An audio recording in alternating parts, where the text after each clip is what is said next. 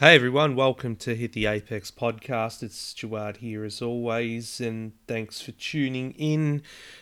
I know we're at the kind of tail end of the mid season break, the summer break, but I thought, why not do the little recap, the mid season recap, see what um, the year has been like so far for the F1 World Championship.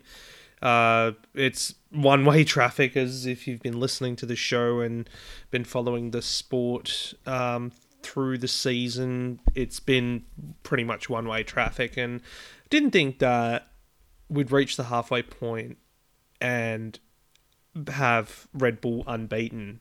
And you know, I know I'm a lot more optimistic than some people, and hey, I have optimism still, or I'm going to back my guns in predicting that I don't think Red Bull will win every single race. So, well, we've got 10 races to go for the year.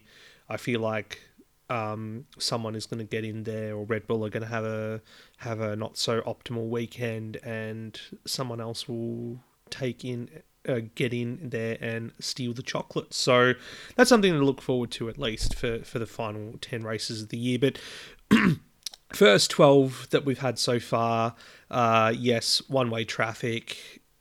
I mean, we came into the year with a bit of optimism, you've got to say, off the back of last year, where, you know, it started all very well. You had Ferrari, who were the fastest, Red Bull were had you know had their hands full if they were to um, go back to back with Max Verstappen, and you know certainly the first few races very much went the way of uh, Charles Leclerc and Ferrari. Now I'm doing a recap of last year, um, and then it kind of all just fell away for, for them for various reasons. And thought, okay, well, you know, they they made ch- changes that they wanted in, in terms of management. They brought in Frédéric Vasseur. They got rid of Mattia Binotto, Uh, Mercedes as well after going down this um, no pod side con uh, no pod um, concept last year. Had had they learnt anything to make big enough gains over the uh, winter and over the pre-season? which didn't end up being the case, unfortunately, because we got to testing and Red Bull were imperious. The, you know, the only surprise in testing, I think, that shocked a lot of people was the gains that Aston Martin had made, which we'll talk plenty about as well. But it very much looked like it was going to be a Red Bull sort of stranglehold on the on the championship. You know, if you want to really be flattered or you know go into that the prospect of having both their drivers fighting for the championship. I mean, yes, it, it, it, it, was a lot of attention was made, I think, publicly and amongst media and, and content creators, whatever have you. But being honest, and I've said this, I think, multiple times throughout the year, I don't think that it would have happened anyway. It, it Red Bull were too smart to let you know what happened at Mercedes, you know, in 2014, 2016 happen, you know, in their environment. You know, they're very much like, well, we know Max is our alpha, you know, we want to secure the best possible result for the team, which means, you know, 1 2 in the championship, which, by the way, they haven't actually achieved yet um, in their, you know, short but dominant history in F1. I thought maybe 2011 or 2013 uh, with with Mark Webber and Sebastian Vettel, they would have done a, had a one-two in the championship, but there was always a Fernando Alonso or a Jenson Button in between them. So, and mind you, Webber went winless in 2013 as well, his final year. So when when making comparisons to you know Perez and the, the form he's been in, and yes, a lot of a lot has been made about that as well. Um, I don't think it can be as bad as as Webber in 2013, but then you know and and Vettel was on a whole another plane of existence like Verstappen at the moment. Even if you know Red Bull did benefit greatly from the the Pirelli compound shift that came sort of after the you know middle of the year after that British Grand Prix. So you know, I don't think Perez has done too badly this year. He's doing every, he's still getting the results that the team needs. He's still second in the championship. If he slips away from that, then I think it would be a problem.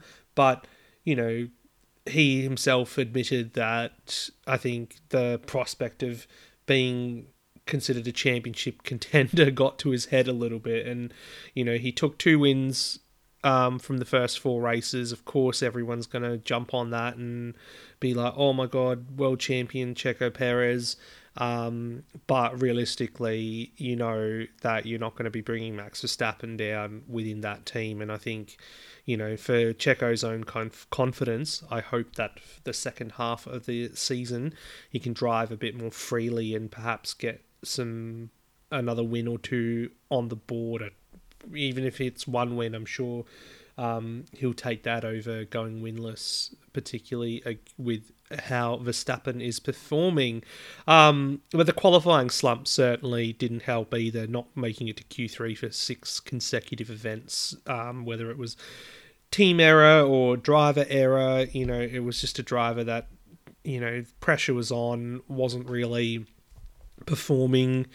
Um, all the rumours and speculation that Daniel Ricciardo is there and he'd be able to take over. And, you know, not that I think that Ricciardo would be doing much of a better job by comparison. So, you know, it's it's that thing. But it just shows you the kind of driver Max is, is how there was this prophecy, you know, there was this prophecy. There was this prophecy going back, you know, uh, almost 10 years now where there was this boy this boy, um, son of former racer Jos Verstappen, who, you know, was this once in a generation talent, um, this prodigious talent that would perhaps become one of the greatest uh, in F1 if he if he made it. And you know, Red Bull certainly saw this and were like, we can make it happen um, quicker than Mercedes will.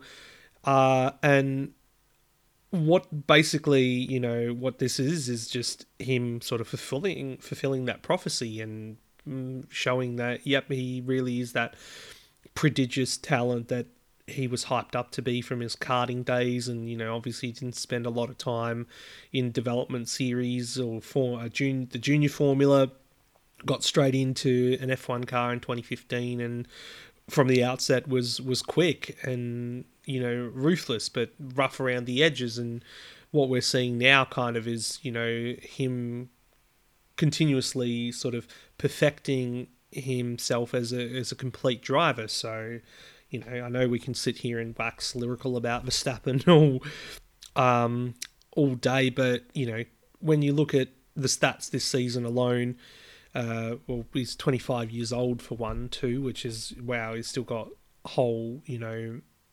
whole another 10 years potentially of F1 ahead of him if he wants to, but that's another story. But you know, he's had 12 wins. Sorry, he's had 10 of the 12 wins that Red Bull have achieved so far this season. He's dominated all three of the sprint races as well that we've had. Um, and yeah, winning Grand Prix is just simply inevitable, you know, and the union between car and driver. You know, it's it's it's poetry in a way when you get um, a car that good and a driver that good that just everything is happening so harmoniously and um, in union unison. So you know, there's not really much more we can say about Red Bull really. Like I think the only thing heading into the second half of the season that will be um, interesting is going to be if they're going to have that effect from the the wind tunnel or the ATR penalty that they copped for breaching the cost cap, or that they were found to have breached the cost cap uh, for 2021. So, is that you know limited development going to really stunt them in the second half of the season? Is it going to have a knock on effect to 2024? And that's where you know Red Bull, Christian Horner and co are concerned that it will, while you know their rivals were like, no, it's probably not because they're that far ahead. They probably know what they, you know, they probably have everything worked out, and it's not really going to be. They just have to, you know, work around it and be a bit smarter instead of having the luxury of being able to use more time in the wind tunnel. So, probably not going to affect them too much, which is going to be disappointing, and that's a whole nother um, topic of discussion where you, we can go into talking about how the penalty or the penalty for breaching the cost cap uh, considered a, a minor breach, major breach, whatever you want to call it. A breach is a breach, and you know it feels like there wasn't just enough pen, um, punishment handed down. It almost seemed like a slap in the wrist because a fine to a team like Red Bull is is not going to affect them too much.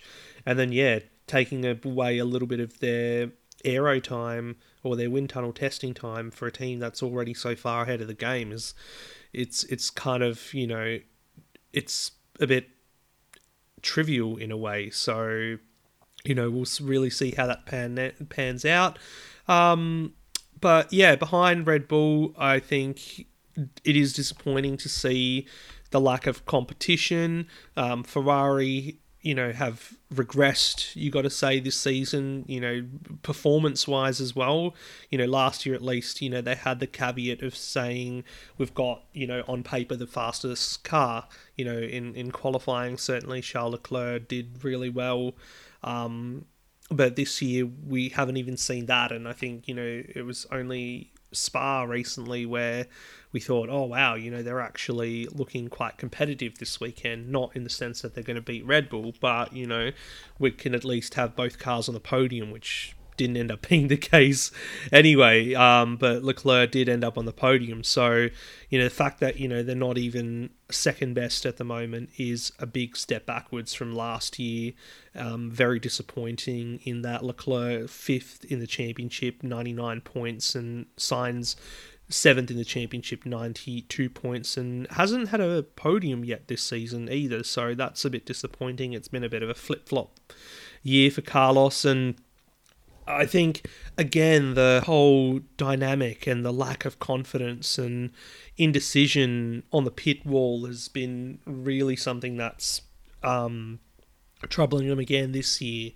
You know they've lost key personnel um, outside of Binotto with Dave Sanchez, um, the head of car development, I think it was, off to McLaren next year. Laurent Mekies, the racing director, off to AlphaTauri next year as well. Um, they benched uh, Inaki Rueda at the start of the year, who was the head of strategy um, and really under fire after some of the decisions that they made last year. Um, but yeah, you know, the indecision and lack of confidence is still very much evident when they are out there racing. And in recent races, you could hear Sainz's frustration with when Ferrari are kind of running both their cars um, in tandem or one behind the other. That you know, Sainz the quicker driver, he's on a different strategy, um, doesn't get allowed to pass Leclerc, and I think I think that's ridiculous. That they would, if they had that confidence, you know, I'm sure they'd be able to make that decision and say, yeah, go ahead, and then we'll swap the positions if it doesn't work out. And you never know; it might end up, um, they might end up gaining something out of it, which they really haven't. So yeah, not really much more to say about Ferrari other than uh, other than disappointment. I don't feel like they're gonna. I feel like they're gonna go through 2023 as another winless season. Which you know, when you look at um, recent seasons, certainly um, you know after 2019, uh, they've had a few seasons where they've not won a race. 2020 being one of them. 2021 another one yeah so two two seasons where they were winless in 2020 2021 and now 2023 again and so disappointing when coming into the new technical regulations ground effect era um, it was really Ferrari's chance to hit the ground running and be the, the team to beat, but unfortunately not.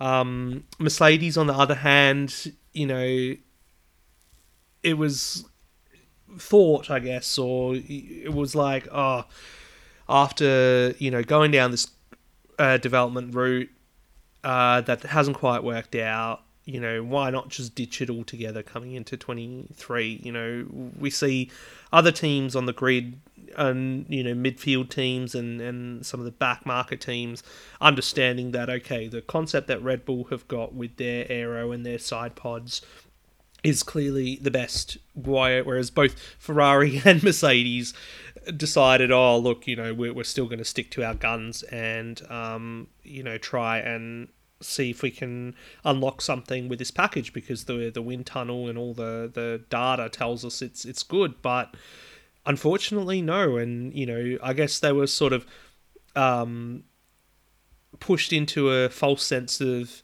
security with the win that they had in Brazil at the end of last year. That oh, you know this this is probably worth sticking with, and um, let's go into the new season and hopefully we'll be able to unlock something. But that wasn't the case at all. Um, they kind of picked up where they left off or just you know slipped back a little bit because Aston Martin came forward.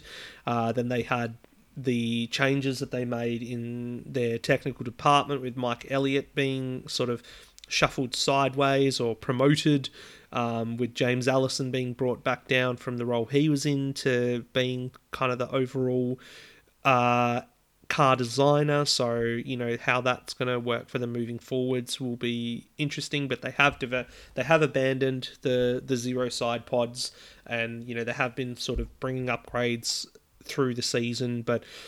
I think the latest upgrade that they have at they had at Silverstone didn't quite, you know, give them the the steps that they or the unlock what they wanted quite so much. So hopefully, with a bit more through the season, they'll be able to get to where they want to be or in, a, in a, be in a better place. What has been interesting though is the sort of revival or you know reversal in fortunes between their drivers. So last year it was very obvious that Lewis Hamilton, you know, also probably hung over from uh, 21 the championship battle going down to the final race and and what happened there. Um, he you know, didn't seem on it as much as his new teammate George Russell was, and you know all the hype around Russell, blah blah blah, um, overrated a little bit. uh, I've, I've, kind of made it quite clear I'm not not biggest George Russell fan, but each to their own. Um, it, it, you know, good driver, great driver, you know, but don't have to be a fan of his. Uh, but yeah, this year Hamilton has been a lot more consistent. He seems a lot more dialed in with his car, um, even though it hasn't changed. Like early on in the season, it hadn't changed too dramatically, but you know he's been able to feature on the podium. I think Russell's only had the one podium so far this year in Spain, and Hamilton's had at least three or four, including his home race at Silverstone, which would have been um, a joy for him as well. And Silverstone, easily my favourite race of the year so far, coinciding with McLaren's fortunes as well, and them kind of emerging as second quickest team and towards the end of the first half of the season, but also pole position in Hungary as well. You know, his first pole since um, I think going back to Saudi in 21. So um, to have that one lap pace, and you know, Mercedes were on pole in Hungary last year as well with Russell. But yeah, for Hamilton to do it, I think you know a great reminder that you know he's still one of the greatest of all time drivers. Even though he's 38 years old, seven-time world champion, only driver to have gone over 100 career wins. Um, but you know, despite Russell kind of being this upstart and like, oh, you know, I'm gonna I'm gonna wipe the floor with Lewis, uh, it's it's not happening anytime soon, son. And yeah, the whole talk about uh, Hamilton's contract as well, whether he will stay, it looks likely that he will sign on with Mercedes, and I can't see him going anywhere else. You know, he's if there's one thing that you know, um, amongst you know a lot of negativity that Hamilton gets from some parts of the internet and, and F1. You know, the one thing, you know, at least everyone has to um, give him credit for is loyalty. And the fact that, you know, Mercedes Benz is a brand that he's been aligned with since, you know, basically he was a, a kid. Um, and he's he's stayed loyal with them throughout. And, you know, it's not just about the racing as well and, and the winning on track and collecting the accolades and trophies and and titles and whatnot. It's about, you know, building building awareness and you know changing culture and all this sort of excellent stuff that we've seen him champion in in more recent years and particularly um, f- through the years of the pandemic as well um, with a lot of social issues so you know, I can't see him going off to a Ferrari or somewhere else. And as much as people want to fantasize about that, good for you. Write a fanfic about it. We don't want to don't want to see it actually come to reality. Um, but yeah, you know, it would be poetic for him to stick it out with Mercedes, finish off his career in the car, and then he's to do a whole bunch of ambassadorial stuff, and that'll be excellent. So, yeah, a lot to look forward to, I think, with, with Mercedes. It's just disappointing that you want it all now. I want it now. I want a championship battle now. But again, we have to kind of, you know, um, bite our tongues and be like, all right, well, let's wait till let's wait now another six months or whatever till 2024 and hope that they're up in contention then. Aston Martin, like I said, um, were the real surprise coming out of testing, and you know, I guess it's it's kind of nice to be proven wrong about them because it is a team that I really ripped into last year and was saying, look, you know, given all the the money that Lawrence Stroll is throwing at it and um, the hype being thrown around them, like, oh, he was going to turn this team into a championship winning force. It looked like that they kind of went backwards even from when they they were Force India, you know, being able to maximize um, their very, you know, um, minuscule budget to actually be a, a giant killing team, but we haven't had that since they turned to Aston Martin in 21. But 23, you know, they sort of quietly went about their work in the off season.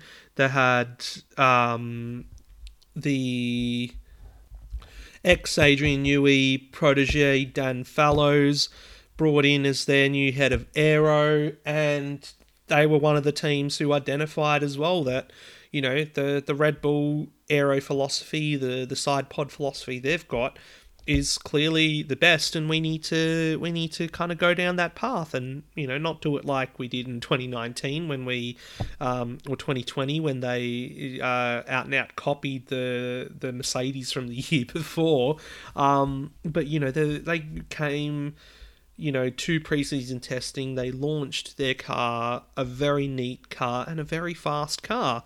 Um, having a Fernando Alonso on board as well now after Sebastian Vettel's retirement.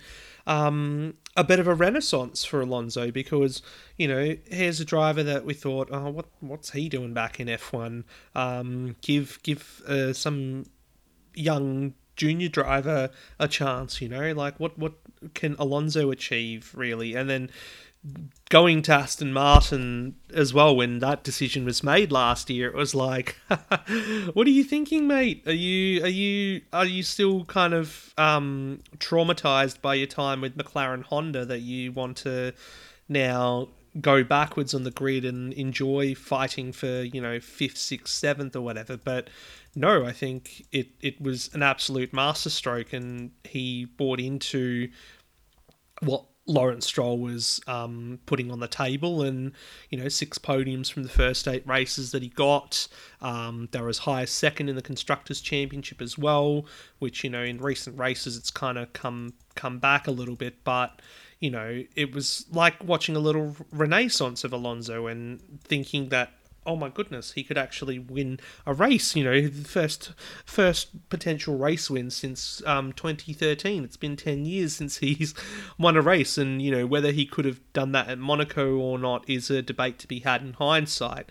Um, and I feel like you know the the low standards that I set for for them this year.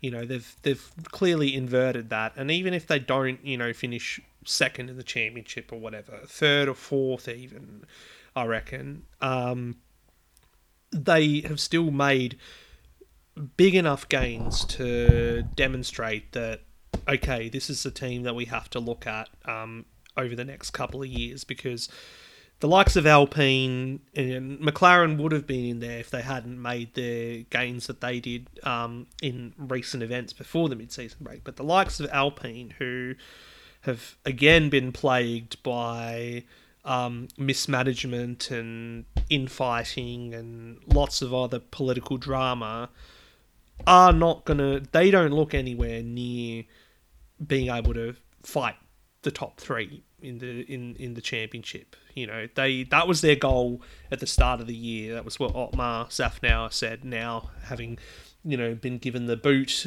as well. Um, as well, Otmar Szafnauer said is that we want to end the season closer to the top three than to the rest of the bunch, uh, the travel, uh, you know, the um, the chasing pack, and they're going to finish with the chasing pack, unfortunately, with Alpine. So, you know, lots, lots to you know unpack and think about there, and also, you know, their decision to ultimately not want to um, retain the services of Alonso. It's been the gain of of Stroll and Aston Martin um, more so than a loss for for Alpine and whoever's in charge there. Not Laurent Rossi anymore, or um, uh, Otmar Szafnauer. But anyway, great highlights though. Watching him have that wheel to wheel battle with his old foe Hamilton in Bahrain, first race, and you know again quick in Australia, seeing him on the podium first time in ages um, here as well. He was a regular back in the day when he was at Ferrari and and his uh, Renault career as well. Um, but on the other side of the garage, have to say, a little bit disappointing with Lance Stroll. And I know a lot of respect can be given to him for the way he started the season, of course, with his uh, injuries on both wrists and coming into the Bahrain Grand Prix and coming uh, in the point, finishing in the points. You know, that kind of only gets you um, as far as a few races, and then when you've got a car as quick as uh, Alonso is showing it to be, um, you've got to be performing a bit better. And you know the best result for Stroll so far this season was fourth in Australia, and mind you, that was um, you know because he survived all the chaos towards the end of the race, and it was a it was a good little haul of points for Aston Martin that day. But you know to not score points in Miami. Um, he didn't make it to the end of the Monaco Grand Prix, out of the points again at Silverstone, the home race, and just kind of being on the bottom half of the, the top 10. It's it's not ideal. And, you know, Silverstone was an example with the um, botched move on, or if you even want to call it a move or attempt at an overtake on Pierre Gasly, was like, oh, mate like, have you not learnt anything? You've been on the grid for quite a few years now. You should know how to race. Um, and it just gave me flashbacks to the end of last year where he did some really horrendous things. You know, um, Brazil with with his teammate, and then the massive crash in Austin with Alonso, his soon-to-be teammate.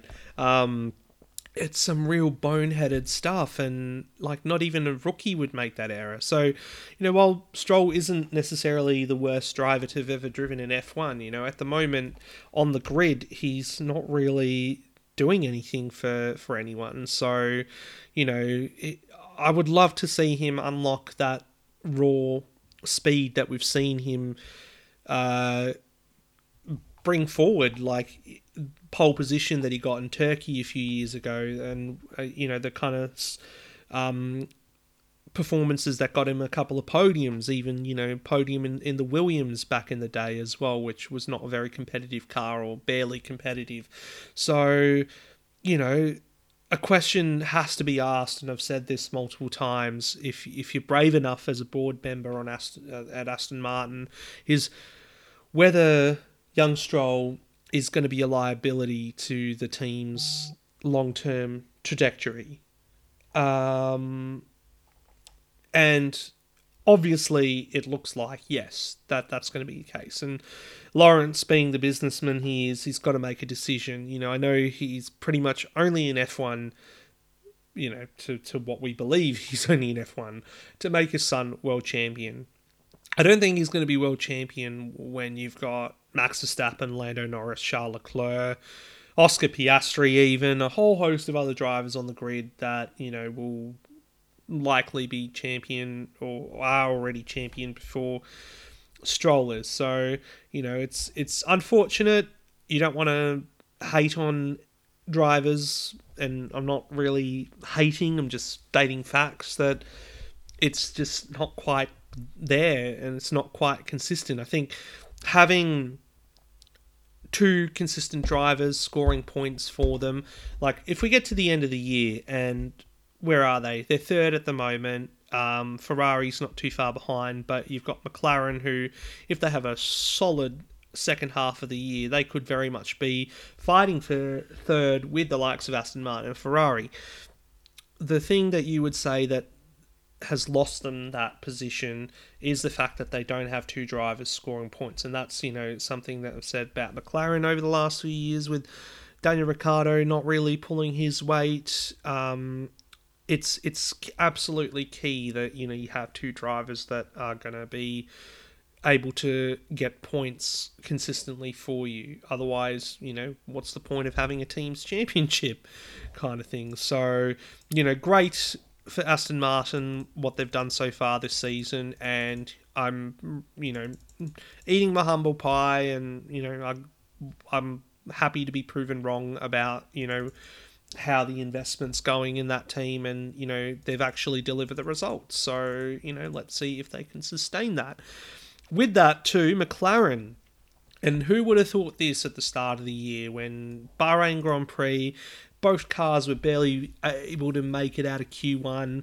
Piastri, his first race, a disaster, didn't even make it past first couple of laps, and then Norris, how many pit stops did he have in that race to um, service that pneumatic pressure issue, and then still being classified as a non-finisher at the end of the day to Silverstone for fast forward to the British Grand Prix. Norris takes the lead ahead of Verstappen going into the first corner. Oscar Piastri side by side with Verstappen like a little pit bull, um, hassling them all the way to Copse. It is and wow, and then for Oscar then to be leading the sprint race in in Belgium as well and getting his first top three finish. And this is the thing that, you know, ugh, irritates me about the sprints is, you know, they don't actually count as proper podiums. So we can't say that, oh, because Oscar finished um, P2 in the sprint in Belgium, that was his first podium. But I know an actual podium is coming around, hopefully, pretty quickly. But the progress that they've made and also the kind of expectations that were tempered by the new team boss Andrea Stella earlier in the year. Um, I think it, it's great because you know he was very calm in the way he said, "Look, you know, realistically, this is where we are. We're not going to have our upgrades or the desired upgrades that we want ready till till Baku, which is the fourth race of the season. Um, and then after that, we've got you know this plan of bringing regular upgrades with us uh, for the rest of the season. And you know, to be fair, like while they didn't score points the first two races, um, surviving you know the chaotic race in Melbourne um, and getting sixth and eighth. You know, both cars in the points and Oscar being able to score points on home soil as well on debut um, wasn't wasn't a bad thing because they weren't too far behind Alpine, who was supposed to be their uh, rival in the midfield. And then, you know, of course, it wasn't until Monaco they scored points again as a duo, and then you know Austria when Lando got the first uh, up a lot of big upgrades that really saw a spike in their performance. He was fourth, and you know then the rest is history. A Couple of podiums for for Norris and Belgium. They did kind of mess things up with putting too much downforce on the car. Um, and the race wasn't a wet weather race, but you know Lando's performance was just Lando's performance. He does brilliant things, and it's really nice to hear from him. You know, despite all the attention and speculation that oh driver this talented should you know take up an offer from Red Bull or you know go to a better team but he wants to win for McLaren he wants to win races he wants to win championships it's nice to see that belief and given the fact that McLaren cops all sorts of flack from all corners of the internet and people who think they know um, everything and every and everything and anything about um, F1 and car racing. You know the amount of flack that Zak Brown cops as well because he wants to sign every single driver under the sun to him. You know you've got someone like Lando who's showing his loyalty and his commitment and he wants the results. He's pushing for the results, and then when he's got a car capable, he's bringing the results. So, you know, let's focus on that more so than the negatives. About you know, let's let's not talk about Alex Palou or even Daniel Ricciardo a, a year ago and all that. And with Piastri as well, like what a absolute score, you know, and also what a you know, score from him and his management, you know, Mark Webber, of course, is his manager, to identify McLaren, despite, you know, the, you know, suboptimal year that they had last year, that, you know, okay, this is a team we want to go to. This is, we have more faith in what they're going to achieve than what Alpine is going to achieve. And we're seeing that come to fruition. And, you know, Piastri has been very measured and calm and composed. He showed that maturity in Silverstone at the start of the race, and then even when he lost the chance of a podium because of the safety car, he didn't lose his cool or his um, calm, but carried on and brought home his best finish so far in a Grand Prix, which was fourth.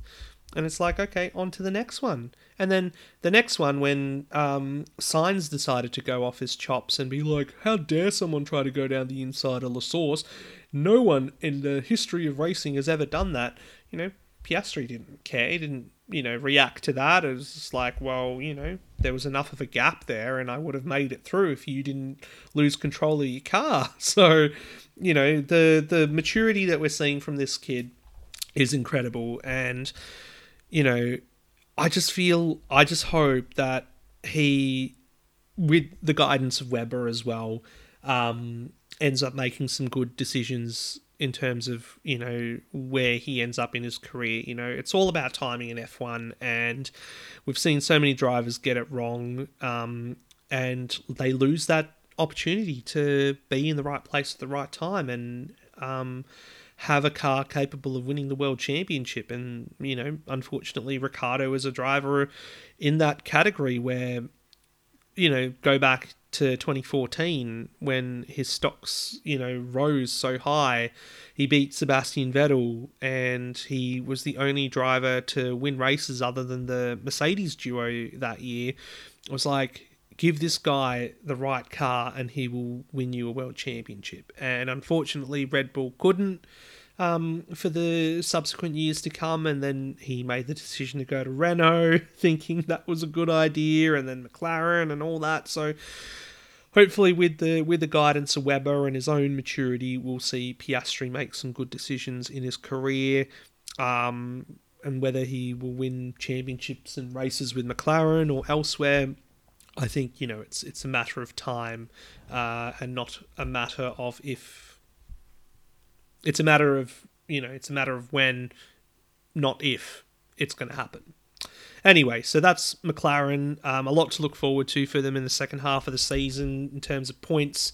They are what eighty something points behind uh, Ferrari, so I really feel like you know fourth or third could be a target for them, depending on what Aston Martin and Ferrari are doing.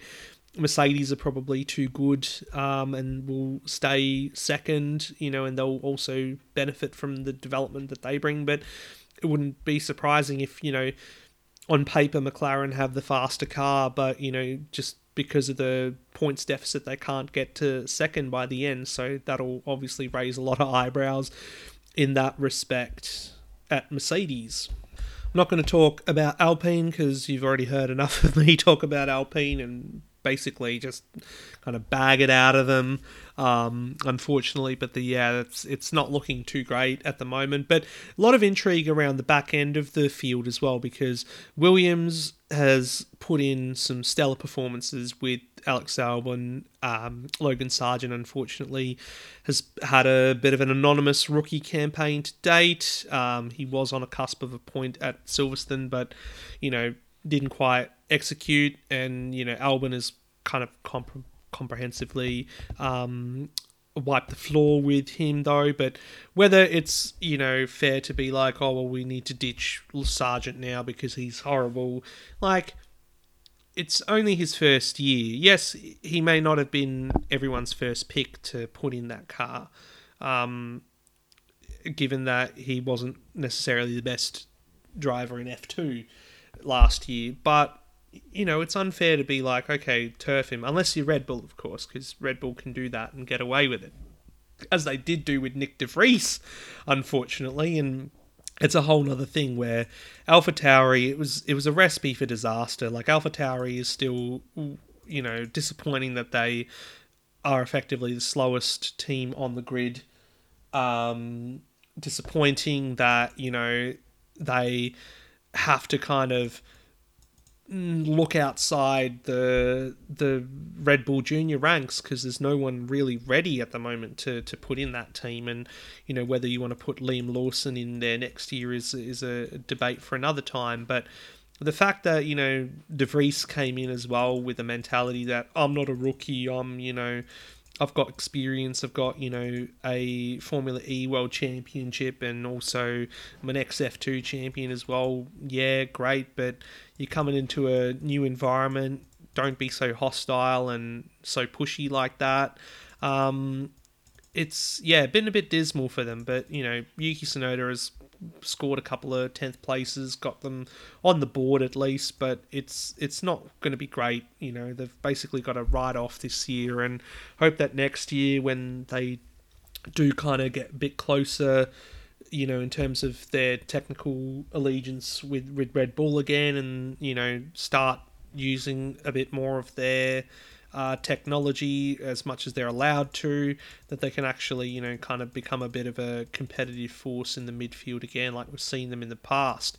Because, um, yeah, the likes of Haas, again, have fallen into this trap of, oh, you know, we're not going to bring much development through the season, or they just don't seem to develop their car or get upgrades.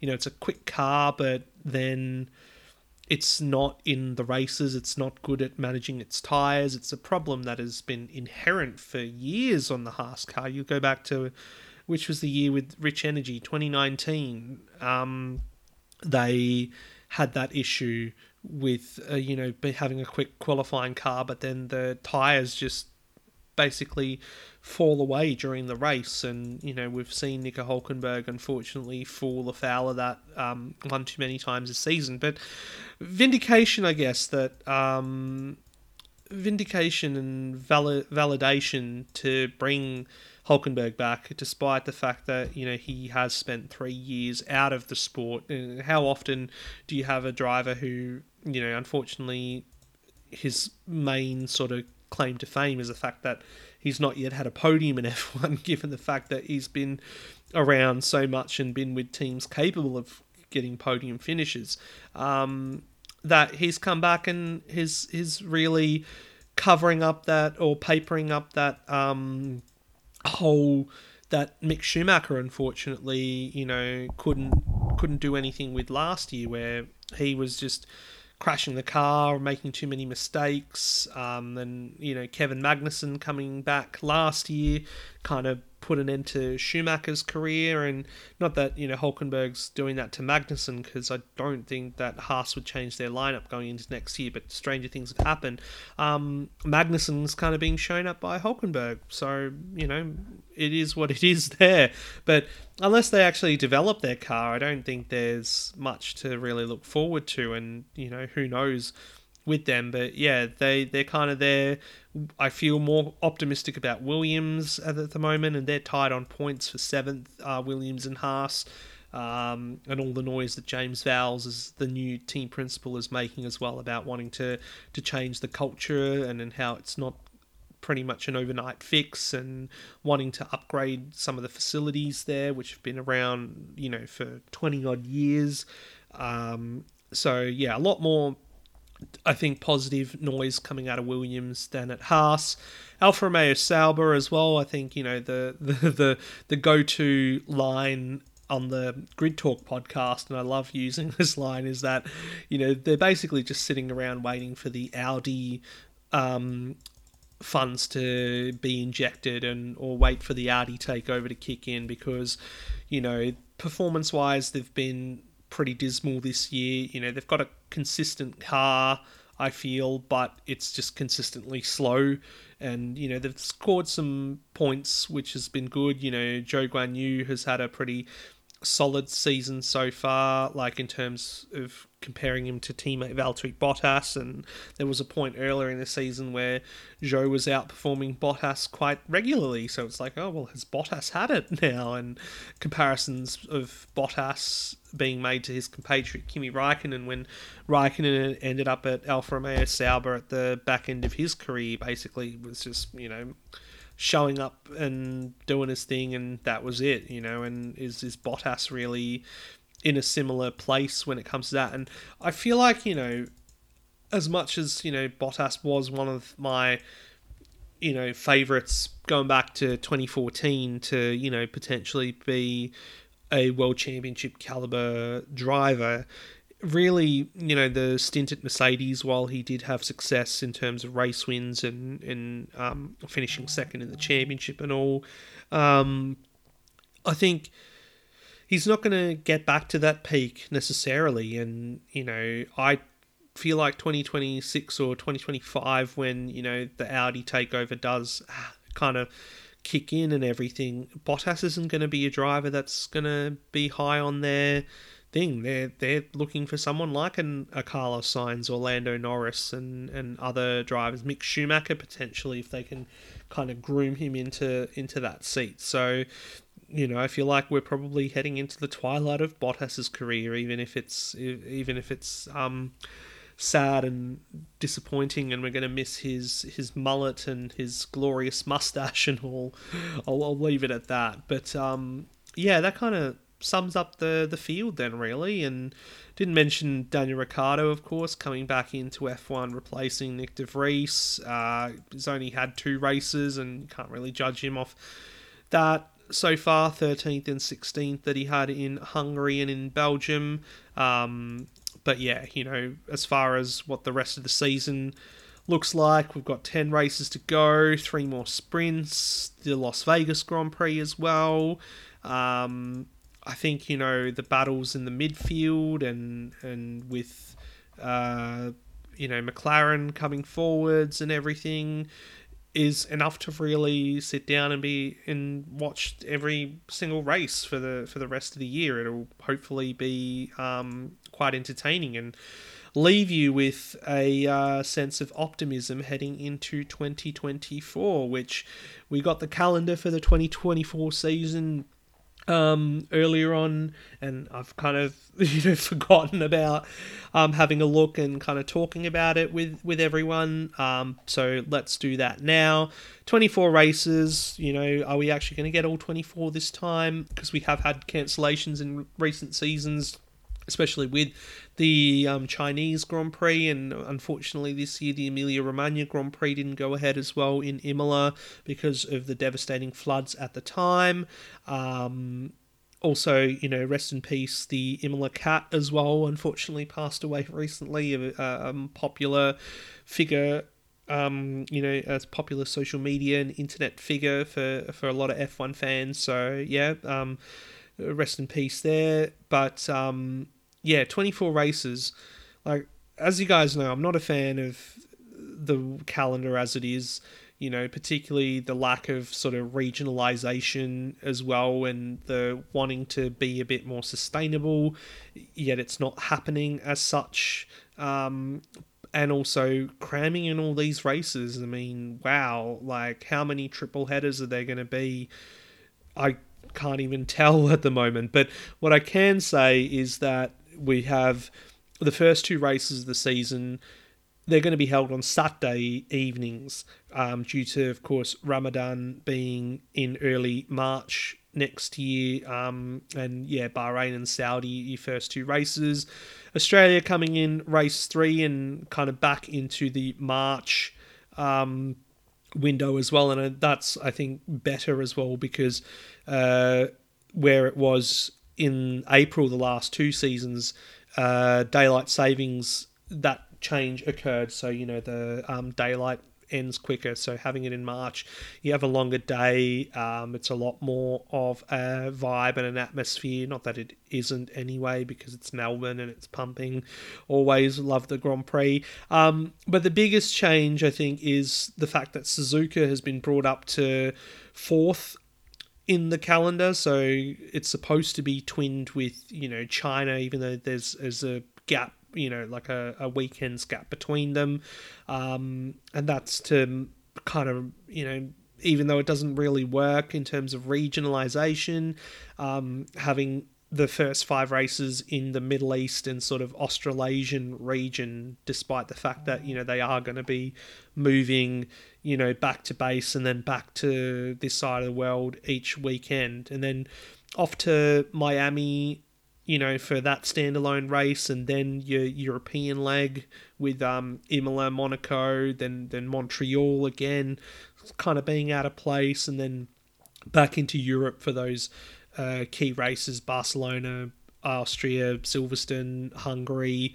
uh, Belgium again, you know, being before the mid season break. So that's 14 races we've got, you know, in the first half of the year. We get our mid season break, come back, Zandvoort, Monza, um, Baku now being in September as well kind of twinned with uh, Singapore, so two street races back to back, and thankfully no clash with the Bathurst 1000. Oh, you know that's a that's a bit of a godsend, I think, as well when you look at um, uh, major events uh, or major racing events, and you know Bathurst clashing with Suzuka had been my Achilles heel for many years, so.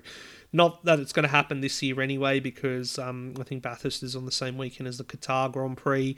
But we've got that, then somewhat of a break, another um, break, you know, through October. It's not until the end of October, October 20, um, that we have our sort of North American or Central American and South American leg with um, uh, Texas and Mex- Texas, Mexico, Brazil, then back to um, Las Vegas, and then over to the Middle East for Qatar and Abu Dhabi to wrap up the season. So, you know, there's not much more I can say other than you know it looks like they've tried to do some regionalization, but it's it's not quite you know there completely. Twenty four races. Are we gonna have see burnout in in the teams and the personnels and all that? Are, are fans gonna start burning out? You know, oh no, you're not a fan if you don't watch every race, or you, you're not, you know, watching every practice session, or, or get. I can already see people getting up and about and sharpening their pitchforks and being all critical because, you know, sometimes life is more important. You know, F1 isn't life, particularly if you're a fan. You know, there needs you need to learn to have that disconnect because otherwise the alternative is very dangerous and very toxic, and I don't wish that upon anyone. Because um, yeah, people do get hurt and whatnot. Anyway, let's not rant about that. um, other than that, yeah, you know, let's see what the last ten races of the year bring us. Uh, I will be back with the review of the Dutch Grand Prix in a couple of weeks, and we'll talk supercars too because the Bend SuperSprint is on this weekend, uh, and lots to unpack from that too, silly season wise. So look forward to it. Um, be sure to check out the socials, X, you know what what's called now, not Twitter. At Hit the Apex Media. There's also uh, a Linktree with all the links to various things that I do the Instagram, the, the Raw article as well. Some articles I've written for F1 Chronicle, and also shout out to Grid Talk again. Um, check out their podcast as well. They are very, very lovely. Until next time, thank you very much, and I'll see you then. Bye.